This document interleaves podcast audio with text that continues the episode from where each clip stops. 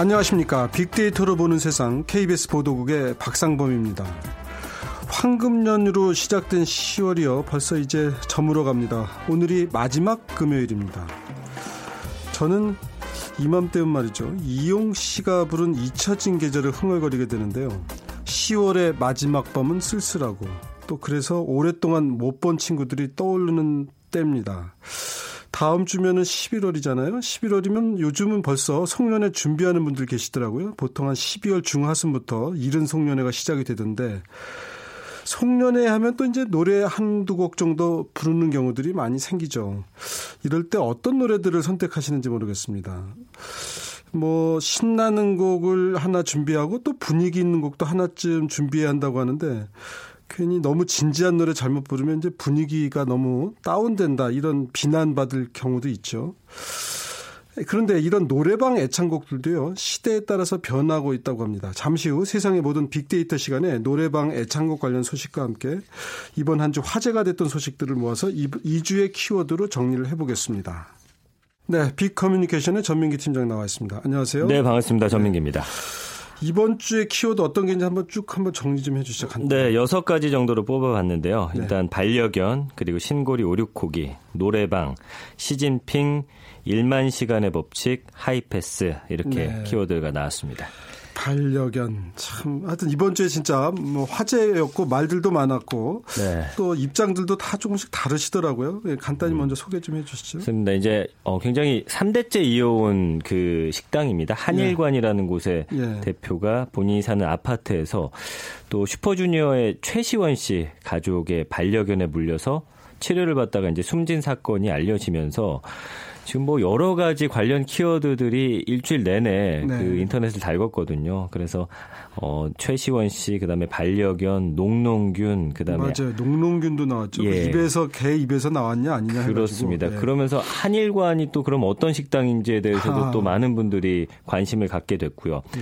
그러면서 이 반려동물을 관리하고 안전하게 조처를 어, 취하는 데 있어서 좀 법규가 우리나라가 좀 네. 약한 게 아니냐 이런 처벌 규 정까지 또뭐 아예 미비하다고까지 할 수 있죠. 그렇죠. 예. 그러면서 이 SNS에서 언급량도 크게 늘었는데 반려견에 대한 언급 같은 경우는 사실 SNS에서 매일매일 많이 올라옵니다. 네. 사진도 그렇고 하루 음, 평균 네. 한 2만 건 정도 됐는데 사고 이후에 한 15,000에서 2만 건 정도 증가했어요. 많게는 네. 두 배까지 많이 지금 언급이 되고 있고요. 그러면서 예전에는 사실 반려견에 대한 부정적인 인식이 많지 않았습니다. 뭐 귀엽다라든지 예쁘다, 뭐 네. 반려동물 그래서 한90% 정도는 긍정적인 어떤 반응이었는데 그렇죠. 지금은 80% 정도가 지금 부정적인 인식이 커지고 있는 상황이고요. 최근에 언급된 거의 한 15만 건 이상의 그 반려견과 관련된 글을 분석을 해봤더니 이런 결과를 제가 도출해낼 음. 수 있었고 연관어 중에서는 최근에 이제 그렇다면 외국에서는 어떤 처벌 사례가 있는지에 대해서 네. 많은 분들이 또 검색하고 있는 그런 상황입니다. 음. 예전에는 말이죠. 이제 외국 얘기하신가 외국은 좀 큰 개들을 보통 많이 갖고 데리고 다니죠. 네네. 우리는 이제 조금 상대적으로 작고 귀여워 보이는 개들. 근데 우리도 예전에는 개들이 조금 컸어요. 그러니까 네. 이게 약간 경비 업무도 하고 또 이렇게 남은 밥도 좀 처리를 해야 음. 되고 그러니까 이제 주로 마당에 묶어 놨었죠. 근데 그때도 돌아다니는 개들은 있었는데 그런 개들 정말 무서웠어요. 어, 옛날에도 어, 예. 저 어려서도 뭐 도사견, 불독 이런 애들 보면 섬찟섬찟하죠. 그러니까 집안에 주로 묶어 놓는 반면에 나다니는 애들은 그냥 혼자서 다녀가지고 어려서도 제가 참 그 공포스러웠던 기억이 나는데 최근에는 이제 개들이 작아지니까 음. 뭐 우리 작은 귀여운 우리 애기가 무슨 개들을 이렇게 이름으로 부르더라고요. 맞습니다. 그 애가 내가 무슨 설마 나쁜 짓을 하겠어 누구를 물겠어 이런 생각을 하다가 사고가 나니까 아마 더 경각심도 높아지고 음, 그러지 않았나 예. 싶어요. 예. 지금 미국 같은 경우는 이제 사실 반려견의 천국이라고 하는데 처벌은 엄하다면서요? 네, 그러니까 일단은 어떤 인한 피해가 발생하면은 견주에게 우리 돈으로 약 110만 원 상당의 벌금형 이게 가장 낮은 수준이고요. 아, 그래요? 6개월 이하의 징역형에 처해지기도 하고 일부 주마다 다르기 때문에 네. 어떤 주 같은 경우는 살인 살인죄가 적용된 사례도 있습니다. 물론 네. 뭐 보석금으로 풀려나는 경우가 대부분이라고는 하지만 네. 영국이 좀 엄격합니다. 개가 위험할 정도로 통제에서 만약에 벗어나면은 6개월 이하의 징역 또는 무제한 벌금형이 가능하고요. 네. 특히 사람이 죽으면 이 개 주인도 14년까지 징역형이 가능한 예. 법이 마련이 돼 있습니다. 그리고 스웨덴 같은 경우도 살인죄가 적용된 사례가 있었고요. 네. 스코틀랜드 같은 경우는 이제 어, 그 배설물을 치우지 않았을 때 어, 지금 과태료가 한 12만 원 정도 이것도 네. 계속 올라가는 상황이고 연체료까지 더하게 됐고요. 중국은 이제 누적 벌점 시스템을 도입해 가지고 일정 네. 수준에 도달하면 아예 이제 이 사람은 개를 키울 수 없게 뭐 삼진아웃 제도처럼 어, 이 개가 말썽을 여러 번 부리게 되면은 이 개 주인은 평생 개를 기를 수 없게 하는 그런 제도까지 예. 있습니다. 옛날 신문 제가 보니까 예전에 한 2, 30년 전에도 이제 이런 맹견류들이 풀려 네. 목줄이 없는 맹견류들이 음. 그아 이들을 다치게 하거나 숨지게 하는 그 음. 이제 물어서 네네. 그런 경우가 있는데 그러면 경찰이 그 사살했대요. 아, 그래요? 아, 무조건 예, 예. 이건 뭐 법에 정해져 있는 건 아니지만 말썽을 일으켰으니까 그래서 이제 사실 그 일본 도사 지방에서 만들어졌다는 도사견이 사실 예전에는 참 많았어요 네네. 동네에 그 이제 그런 경비 목적으로 이런 도사견들을 총으로 쏴주는 경우가 왕왕 음. 있었습니다. 그런데 뭐 마땅히 법규가 있었던 건 아니다 그랬는데 지금까지도 여전히 법규가 좀 모호하다 그럴까 예. 그렇다면서요? 지금 일단 뭐 법규에 관해서 여러 가지 이야기 나오고 있는데 일단은 법규를 떠나서 이게 개의 문제냐 사람의 문제냐 그래서 개를 만약에 안락사 시키는 부분에 대해서도 지금 SNS에서 설랑설레가 많고요 논란이 네. 뜨거운데 말씀해주신 대로 관련 법규 상당히 미흡합니다. 그래서 동물보호법하고 시행 규칙을 보면은 반려동물과 외출할 때는 목줄 등 안전 조치를 해야 되고 사람을 공격해서 상해를 입힐 수 있는 커다란 맹견은 입마개를 채워야 한다 이 정도 정도로 규정돼 있고요. 네. 처벌 또한 50만 원 이하의 과태료가 됩니다. 네. 그래서 배설물 같은 경우도 수거하지 않았을 때는 1차 위반 시에는 5만 원, 2차에는 7만 원, 3차 10만 원 이 정도에 불과하기 때문에 사실 많은 사람들이 이 부분을 네. 좀 간과하는 게 아닌가 싶기도 주인, 하고요. 개 네. 뭐 이제 전부 처벌이 조금 더 명료해질 필요가 있는데 사실은요. 우리가 이 그 개를 너무 사람처럼 생각하니까 나처럼 생각하고 행동할 줄 아는데 개는 개 세계의 룰이 있는 거잖아요. 그렇습니다. 규칙이. 개는 개가 갖고 있는 본능과 처음에 교육받은 대로 움직이는 건데 자꾸 이제 너무 가까이 지내다 보니까 사람처럼 생각이 되다 보니까 예. 그래서 예. 이제 개 전문가가 나와서 하는 얘기가 개한테 입마개 하면은 사람들은 이게 얼마나 답답하겠냐 내가 사랑하는 개인데 입에 재갈을 물린다 이제 이렇게 생각하는 근데 거죠. 그게 이제 습관이 되면 그렇지 예. 않다라고 계속 이야기를 하더라고요. 예. 처음서부터 그러니까 개를 교육을 잘 시키면 그러니까 맞습니다. 사실은 우리가 개가 나쁜 개다 좋은 개다 할 일은 아니고 그 개에게 좋은 교육을 시켰느냐 나쁜 교육을 시켰느냐가 맞습니다. 더 문제일 거예요. 그런 점이 좀 보완됐으면 하는 생각이고요. 자, 다음 키워드는 신고리 오류코기군요. 네, 공론화위원회가 이제 조사 결과를 바탕으로 해서 문재인 정부의 탈원전 정책 일환으로 공사가 잠시 중단됐던 신고리 오류코기의 공사를 재개한다라는 소식에 많은 분들이 관심을 가졌고요. 지난 한 달간 신고리 원전에 대한 언급량이 어, 제 기준으로 8만 3천 건 정도 있었고요. 평소에는 언급량이 뭐 1,000건이 채 안 돼서 그렇죠. 어, 그랬습니다. 뭐 근데 예. 예. 발표를 앞둔 시점부터 언급량이 증가를 했고 10월 20일 이후에 이제 급격적으로 증가를 해 가지고 어, 많이 언급이 되고 있습니다. 그래서 관련 연관어를 보면은 어, 시민 참여단이 어떻게 구성됐는지 사실 여기에 대해서도 많은 분들이 네. 그 어떻게 구성이 됐고 문제는 없는 거냐 그럼 이 사람들 공정하게 뽑힌 거냐에 대해서도 좀 관심이 있었어요. 그래서 2만여 명 정도를 전화 인터뷰를 통해서 먼저 뽑았고 그 중에서 1박 2일 동안 어, 토론을 할 수 있는 사람들을 따로 모은 게 이제 한 400여 명 됐던 걸로 네. 어, 드러났습니다. 그리고 수기 민주주의라는 단어에 대해서 많은 분들이 또 관심을 갖는 그런 한 주였습니다. 네.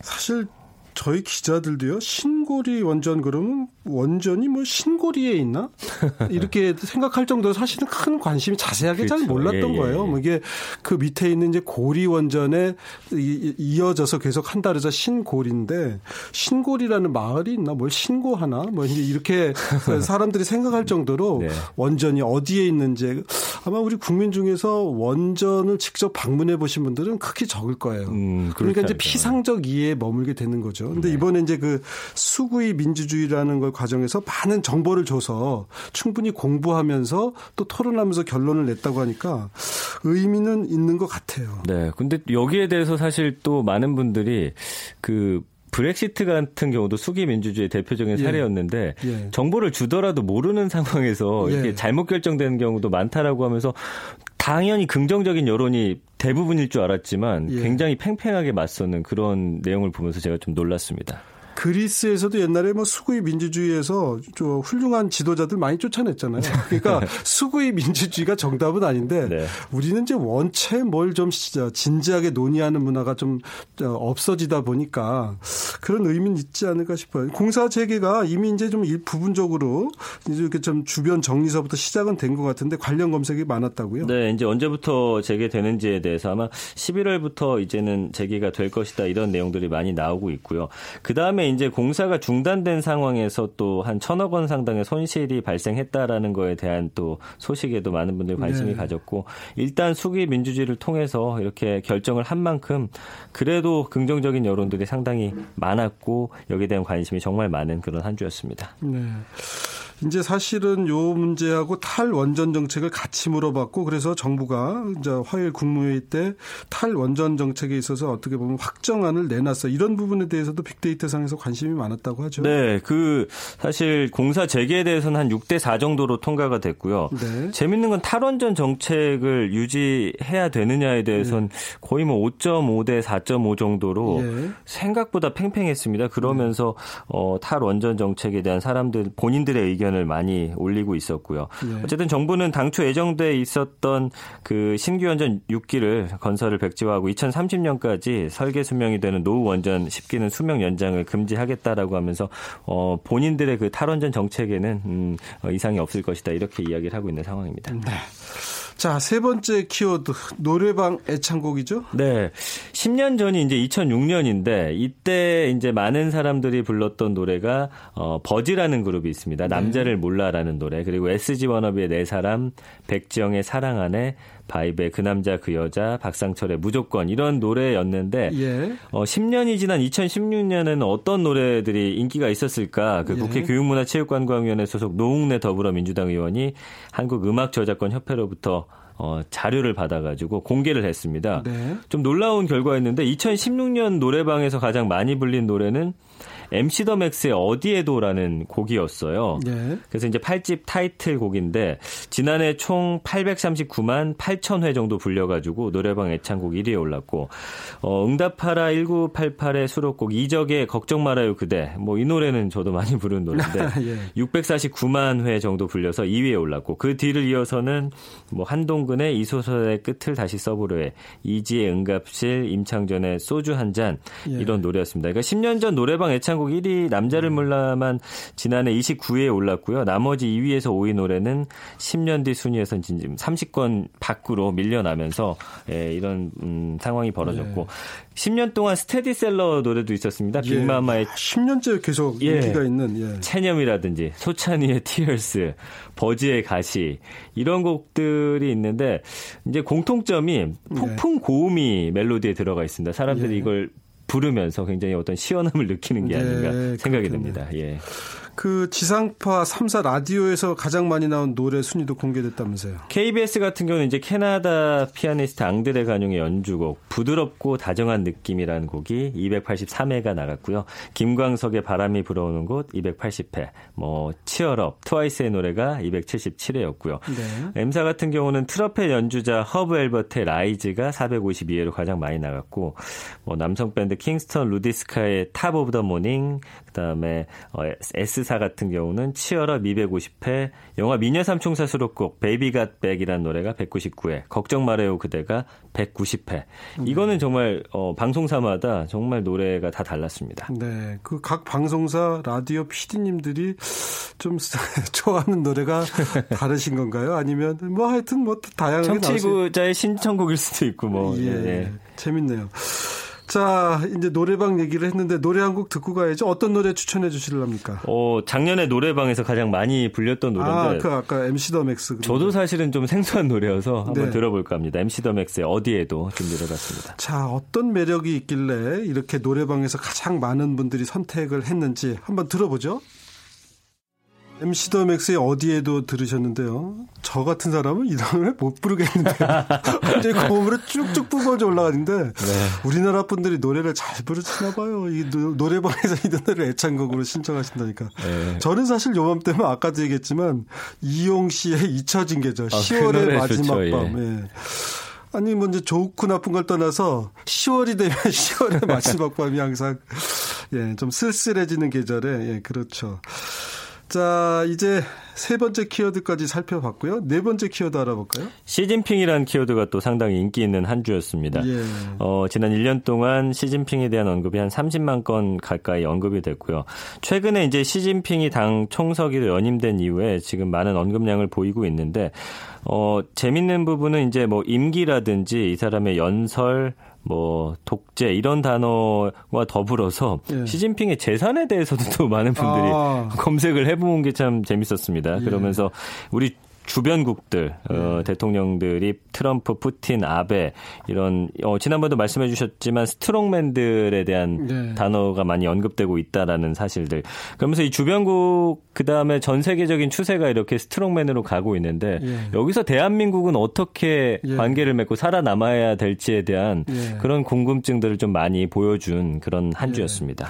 시진핑 주석이 이제 연임되는 과정에서 여러 가지 관례들을 깼어요. 뭐 이제 후계자를 지명하 지 하지 않는다거나 네. 그다음에 요번에 그 공산당 그 중앙위원회 들어오는 사람들을 본인이 일일이 면접을 받다 그래요. 네. 이거는 이제 전례가 없는 일이고 그러니까 이제 덩샤오핑 이래로 집단 지도 체제의 형식을 취해 왔는데 적어도 지금 이제 1인 지배 체제로 가서 뭐 시진핑의 시를 따서 시황제다 음. 이런 얘기도 있습니다. 근데 후계자를 지명하지 않으면요 다들 좋을 것 같지만 아니 다음번 저기 선수가 안정해져 있으면 그게 내가 되고 싶은 생각들이 누구나 생기잖아요. 네.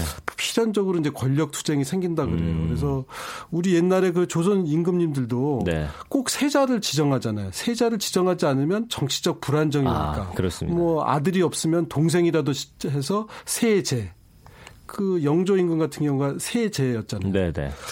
그 그런 면에서 보면 후계자 없는 절대 권력자라는 건 좀 불안한 면도 있는데 언론에서 그런 부분들은 많이 좀 지적을 하지 않는 것 같아서 제가 괜히 한번 말씀을 음. 드렸습니다. 그 뭐 푸틴도 러시아 푸틴 대통령도 오늘 축전을 보냈다는데 우리 문재인 대통령도 축전을 보냈죠? 네, 그러면서 이제 뭐 중국과 어쩔 수 없이 가까이 좀 지내야 하는 상황이니까 네. 어, 축하하면서 가까운 시일 안에 만나자라는 예. 축전을 보냈고 있고요. 그 사드 문제를 좀 넘어서 양국 관계를 우리 경제 교역에 좀 걸맞게 발전시켜 나가자라고 강조를 했습니다. 어 25주년이 또 올해 수교 맞았어요. 그래서 한중 관계를 좀 음, 심화시키고 긴밀히 협력하길 기대한다라고 이야기를 했는데 그래도 축전을 받고 나서 오늘 아침 뉴스를 봤더니 그래도 중국 안에서 그 한국 여행에 관한 예, 규제가 예, 조금씩은 좀 예, 풀려가고 예, 있다라는 족쇄를 풀어주는 분위기예요. 소식이 들리면서 SNS 안에서도 어떤 기대감도 좀 드러나고 있고요. 예. 우려가 또 공존하고 있습니다. 그래서 시진핑이라는 단어에 대해서 긍정, 부정 어떤 여론 동향을 분석을 해봤더니 예. 팽팽하게 맞서고 있다라는 게 아마 이런 기대와 우려를 함께 보여주는 게 아닌가 이렇게 분석 이 됐습니다. 지금 이제 연내 올해 안에 시진핑 주석하고 문재인 대통령 대통령이 만날 것이다. 네. 뭐 이런 이제 좀 제안도 있고 있는 모양이에요. 그러니까 이제 또 내년에 그 평창 동계올림픽에 시진핑 주석을 좀 초청하는 음. 문제도 있고. 그래서 이제 한중 관계가 어, 좀 이제 냉랭하던 관계가 풀리는 거 아니냐. 음. 계절은 겨울로 접어들지만 좀 봄이 다시 오는 거 아니냐 하는 게 있는데 국가 간의 이익이란 게 그렇게 그 누가 갑자기 어떻게 한 달에서 바뀌는 건 아니니까 네. 이럴 때일수록 좀 냉철해질 필요도 있지 음, 않을까. 음, 맞습니다. 시진핑 주석이 어, 힘의 외교를 지금 구사하고 있는 면이 있기 때문에 그게 이제 갑자기 바뀔 리는 없고 중국은 한번 정책을 정하면 10년은 최소한 밀고 나가니까요. 네. 저희가 섣부른 기대도 또 괜히 낙담할 일도 아니고 차분하고 냉정하게 바라볼 필요가 있을 것 같습니다. 다섯 번째 키워드 1만 시간의 법칙은 전에 이런 책도 제가 본 것 같기도 한데. 예, 맞습니다. 예. 2009년에 발표된 책이었고 그 당시 굉장히 화제가 됐던 책이었습니다. 그러니까 아웃라이어에 나오는 그런 예. 책에 나오는 얘기인데 자신의 분야에서 최고가 되기 위해서는 선 천적 재능보다는 만 시간의 노력이 더 중요하다는 그렇죠. 이야기였는데 예. 그 당시 이제 하루에 3시간씩 10년을 투자하면 딱 만 시간이 아, 된다라고 아, 했었어요. 예. 예.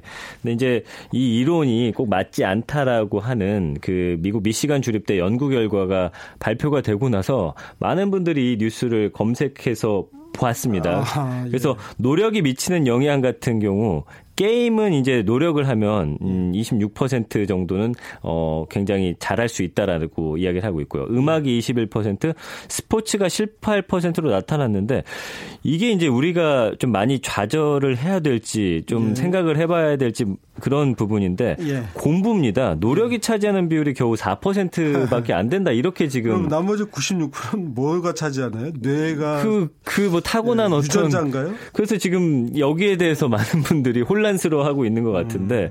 결국 선천적 재능이 훨씬 중요하다라는 거고 환경이나 뭐 나이 여러 가지가 이제 함께 작용을 한다라고 하는데 뭐 이 연구 결과가 또 100% 맞다라고 예. 할 수는 없기 때문에 예. 글쎄 들으시는 분들이 야 그러면 공부 아무리 열심히 해도 안 되는가 할 텐데 제가 볼 때는 미시간대 미시간 주립대에서 좀 다시 연구를 해봐야 되지 않을까 네. 하는 생각도 좀 드는데 아마 사실 예체능은 타고난 재능이라는 게 사실 있잖아요. 있죠. 예, 뭐 예. 아무리 열심히 해도 그 이제 극복할 수 없는 그런 것들을 느낄 때가 있는데 공부는 좀 습관인 면이 있지 않는가. 예, 그런 것도 저는 있죠. 좀 예. 생각이 드는데. 어렸을 때 왜 어르신들이 그, 그렇지만 또 공부머리는 따로 있다 이런 말도 하셨던 예. 거 보니까. 예. 그 사실은 그러니까 영리해 보이는 사람들이 공부를 못 하는 경우가 있는데 진득하니 앉아서 공부를 못 해서 그래요. 예. 그래서 이제 뭐 공부는 엉덩이로 한다 이런 얘기도 이제 노력을 강조하는 건데 제 생각에는 하여튼 그 공부는 어떤 분이 뭐 공부가 제일 쉬웠어요라고 얘기도 했다는데 제일 쉬운지까지는 모르겠지만 공부는 어 진득하니 습관을 잘 들이면 괜찮을 것 같아요. 네. 너무 좌절하시지 말라고 좀 말씀을 길게 드렸습니다. 여섯 번째 키워드는 어떤 건가요? 하이패스였는데요. 예. 그 고속도로 요금소를 어, 걸어서 건너다가 이 목숨을 잃은 여성이 있었습니다. 어, 그러면서 이 하이패스를 잘못 통과했을 때 어떻게 해야 되는지에 대해서 지금 많은 분들이 예. 이야기가 나오고 있어요. 하이패스 관한 언급이 평소 이제 천 건 미만이었다가 지금 사고 이후에 만 오천 건 정도 올랐거든요. 있거든요. 네. 그러니까 실수로 통과했을 때 어떻게 처리해야 되는지. 맞아요. 저도 이런 적이 한 번 있어가지고요. 예.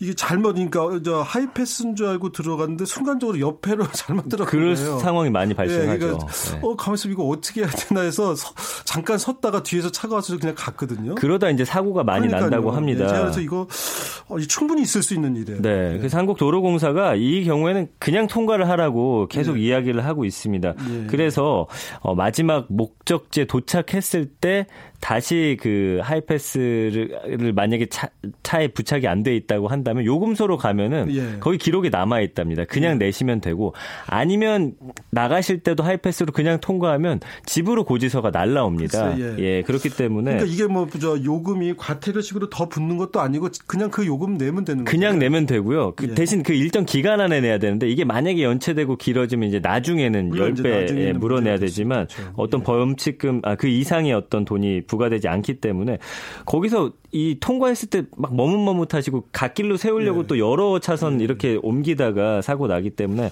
절대로 그렇게 하지 말라라고 지금 한국도로공사에서 이야기하고 있습니다. 그 하이패스 관련해서는 이제 요즘 하이패스 이용하시는 분들이 많은데 그 이제 그 통과를 할 때 시속 30km 미만으로 통과하라고 돼 있거든요. 맞아요.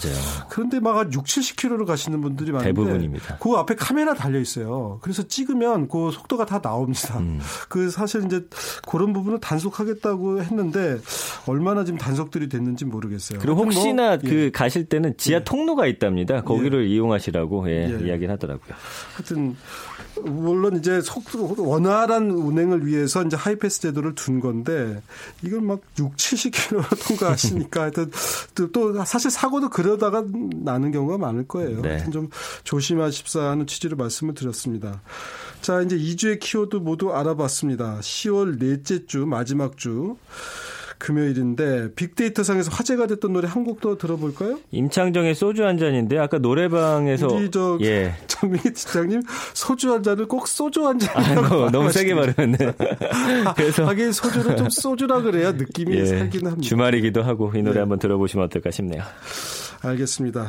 임창정의 소주 한 잔. 예, 소주 한 잔. 10월 넷째 주에 빅뮤직으로 들으면서요. 저도 전민기 팀장하고 인사 나누겠습니다. 오늘 잘 들었습니다. 고맙습니다. 네, 저도 인사드리겠습니다. 편안한 주말 보내시고요. 저는 다음 주 월요일 오전 11시 10분에 다시 찾아뵙겠습니다. 지금까지 KBS 보도국의 박상범이었습니다.